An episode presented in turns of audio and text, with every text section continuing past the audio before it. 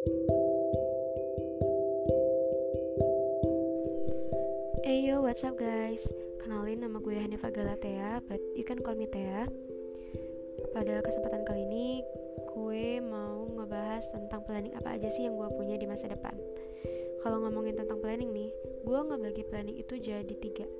Jangka pendek, jangka menengah, dan jangka panjang. Untuk planning jangka pendek, hal pertama dan paling utama yang mau gue lakuin itu adalah beradaptasi. Sekarang gue baru jadi maba di salah satu universitas dan gue harus menyesuaikan diri gue dengan lingkungan baru, teman baru, sistem baru, dosen baru, dan juga matkul baru tentunya. Dan menurut gue hal itu cukup sulit untuk dilakukan karena gue harus ngelakuin itu semua secara online. Yang kedua, nyelesain tugas-tugas gue dan skripsi gue tepat waktu. Gue gak mau nantinya gue harus dikejar-kejar dengan deadline yang menumpuk. Dan gue juga gak mau nantinya kalau gue telat wisuda gara-gara skripsi gue belum kelar.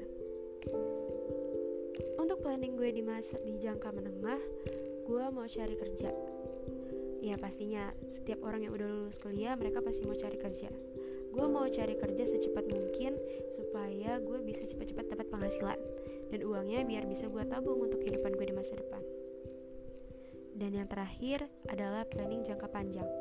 Untuk planning jangka panjang sendiri, setelah gue kerja, setelah gue dapat penghasilan, punya tabungan, gue mau bantuin orang tua gue buat bayarin pendidikan adik-adik gue. Karena menurut gue, itu adalah salah satu tanggung jawab gue sebagai anak pertama di keluarga gue. Abis itu, gue mau beli rumah. Gue punya prinsip kalau manusia suatu hari akan bertambah, tapi tidak dengan tanah. Makanya gue mau punya rumah secepat mungkin. Gue gak mau nantinya gue harus pusing mikirin kontrakan. Gue gak mau nantinya gue harus pindah-pindah ke tempat yang berbeda beradaptasi lagi setiap bulannya atau dalam jangka waktu tertentu.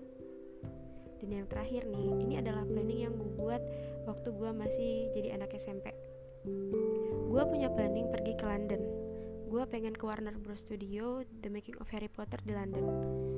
Gue bener-bener terinspirasi dengan karya fiksi itu makanya gue pengen banget ke sana dan menjelajahi daerah itu. Gue pengen setidaknya satu kali dalam hidup gue merasakan atmosfer gimana sih rasanya gue tinggal di dunia sihir.